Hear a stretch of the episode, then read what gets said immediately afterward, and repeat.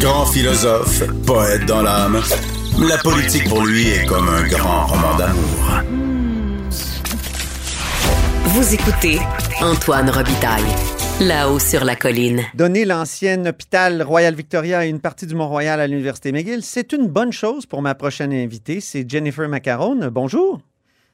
Bonjour. Vous êtes députée de Westmount-Saint-Louis du Parti libéral du Québec, mais vous êtes aussi la marraine du projet de loi privé 219, loi concernant un immeuble situé sur la rue University à Montréal, et donc c'est le Royal Vic. Êtes-vous contente que le gouvernement de la CAQ, finalement, vous appuie dans ce projet-là là, de donner le Royal Vic à McGill? Bien, je veux juste corriger une chose. Oui, je suis contente qu'on y va vers l'avant avec une adoption éventuelle du projet de loi 219, mais ce n'est pas un projet de loi qui va remettre une propriété du site de l'ancien hôpital Royal Victoria à l'Université de McGill. Aucune disposition du projet de loi n'opère un transfert de propriété. Le projet de loi permettra cependant au CUSUM de se départir du site en faveur de la SQI, la Société québécoise d'infrastructure, un organisme quand même public mandataire de l'État. OK. Alors, pourquoi les opposants à ce projet de loi-là, j'avais Pascal Bérubé en première partie de l'émission, disent que c'est un transfert de propriété? Est-ce qu'il ment? Ben, c'est pas une question de mentir. Peut-être que c'est une question de mécompréhension de ce que nous sommes en train de faire dans le projet de loi actuel. Je pense que aussi, ce qui est important de comprendre dans le projet de loi, c'est un acte de donation qui était fait dans le passé qui prévoit que les immeubles font l'objet des restrictions. Fait que ça, c'est un don qui était fait, mon Dieu, si je m'abuse, en 1891 par George Stephen Baronet et Donald A. Smith, qui a fait un don. Mais malheureusement, quand ils ont fait le don, c'était déterminer l'usage des lieux uniquement pour des fins de la santé. Alors, il y a une restriction d'usage ou charge, il y a des stipulations de inaliénabilité et de insaisissabilité. Je m'excuse si je prononce ça pas bien. Non, c'est correct. Alors, ce que le projet de loi 219 va faire, c'est de ouvrir les possibilités d'usage de les lots en question pour être en mesure de faire des choses comme pour l'éducation, pour la recherche. Oui, je vois ça. À la page 5, là, c'est écrit qu'il est notamment envisagé que l'Université McGill occupe une partie du site Royal Victoria à des fins d'enseignement, d'apprentissage et de recherche. Donc, c'est quand même l'université qui va occuper le site.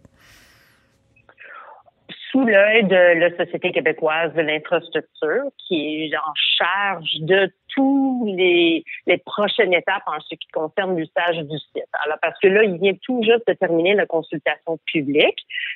Alors, maintenant que ça vient de terminer juste la semaine passée, la SQI vont évaluer tous les propos qu'ils ont reçus, incluant ceux qui ont été déposés par les citoyens du comté. Puis, on verra prochainement ça va être quoi l'utilisation du site. Avant le dépôt du projet de loi 219, j'ai quand même travaillé beaucoup avec les acteurs sur le terrain pour s'assurer que ce site ne développera pas en condo, par exemple, hôtel, parce que c'est pas ça qu'on veut non plus, puis c'est pas ça que les citoyens de Westmount-Saint-Louis voulaient.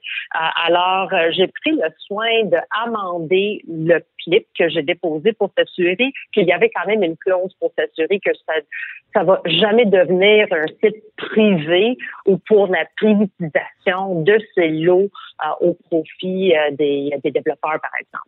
Ah, alors, OK. Je trouve que ça, c'est quand même une bonne chose que nous avons faite ensemble. OK.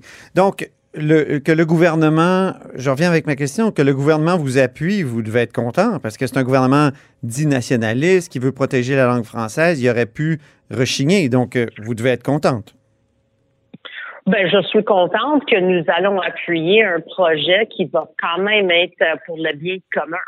C'est tout ce qu'on fait en ce qui concerne santé et éducation. Je pense que vous êtes d'avis avec moi, M. Robitaille, que c'est bon pour tout le monde. Puis c'est très important on peut pas nier en ce qui concerne les étudiants aussi qui sortent de l'université McGill. C'est juste que ça fait sujet de beaucoup de discussions. Mais même Monsieur Saint-Paul Plamandon, il est diplômé de l'Université de McGill, ainsi que Véronique Hivon qui sont allés à l'Université de McGill.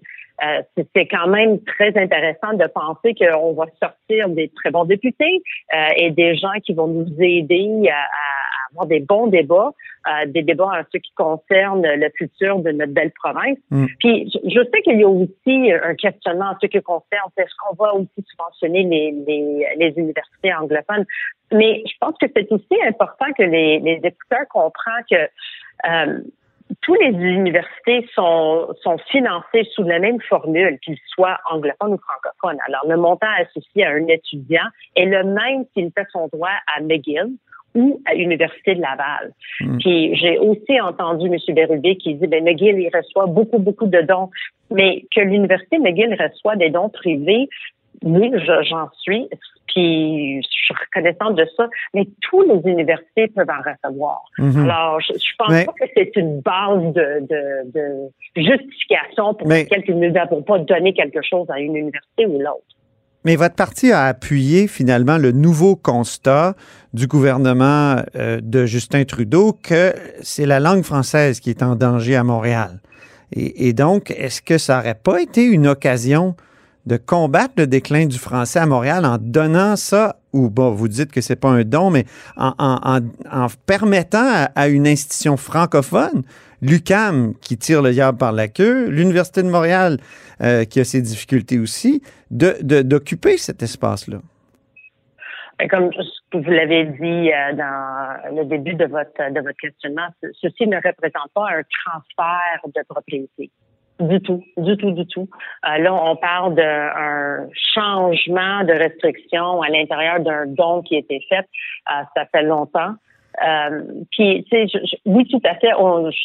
Même moi, je sais que comme députée de Westmount-Saint-Louis, je dirais que tous mes citoyens sont pour la protection de la langue française. C'est très important. C'est une question dont nous devons tous être préoccupés, mais de dire qu'on va changer la désignation d'un bâtiment qui est lié à McGill, de l'ancien site de l'hôpital Royal Victoria, je pense pas qu'on est en train de mettre le français en péril. Oui, mais vous comprenez, Mme Maccarone, quand on regarde les minorités francophones à l'extérieur du Québec, je pense à celle en Alberta, avec le campus Saint-Jean, avec la petite université ontarienne qui vient d'être créée de peine et de misère. Quand on compare ça aux universités anglophones, l'anglais étant la langue non seulement dominante au Canada, mais dans le monde entier, là, c'est comme si on venait aider la langue dominante constamment dans notre métropole. Est-ce que s'il n'y a pas une contradiction là-dedans? Oui, je vous dirais que je pense que ma collègue Hélène David, elle a quand même déposé des recommandations en ce qui concerne une vision que nous avons comme Parti libéral pour la protection de la langue française. Oui. J'appuie les 27 points. Les positions. Oui, exactement. Puis ça aussi, elle avait fait des propos en ce qui concerne les universités, par exemple, d'avoir un lieu, puis un pont, une classement pour le OQLF sur les sites des universités pour aussi accompagner les étudiants qui viennent d'ailleurs apprendre le français. Puis c'est sûr, c'est regrettable que ce qui arrive présentement en ce qui concerne un programme intensif d'enseignement du français a peut-être pas pris de l'ampleur comme ils auront voulu à l'Université de McGill. Mais c'était suspendu faux d'un nombre insuffisant d'inscription. Alors, en espérant qu'on va avoir plus de gens qui vont vouloir apprendre puis de s'immerser, je peux vous dire comme anglophone, moi, je suis tellement fière des Québécoises. Je suis tellement fière de pouvoir contribuer. C'est une richesse. Alors, je sais que je suis pas seule à avoir cette vision. Je comprends, mais il y a un chercheur comme Frédéric Lacroix qui dit ça va consolider cette occupation-là de McGill, du Royal Vic. Ça va consolider McGill comme université hégémonique à Montréal, puis le recul du français va en découler. Vous n'avez pas cette impression? pas avec le projet de loi d'intérêt privé 219. C'est pas ça qui va arriver. Moi, je suis persuadée que nous devrons convaincre la population avec des carottes et non des bâtons. Parce que c'est une belle langue, c'est notre langue commune. Dont ça n'aurait pas été une belle carotte d'avoir une université francophone à cet endroit-là? Mais à ce que je, ma compréhension, ça faisait des années depuis que le bâtiment était vide. Puis faut aussi pas oublier que ça va prendre quand même des sous, hein, à entretenir le bâtiment, l'amener à une place où on va pouvoir accueillir des personnes. Il y a des rénovations, il y a un investissement matériel très important à avoir. Pas toutes les universités qui avaient un intérêt à poursuivre. C'était vraiment vacant pendant très longtemps. L'université McGill a dit, OK, ben oui, on aura peut-être un intérêt. Puis on dit qu'on va assumer tous les frais associés avec ceci.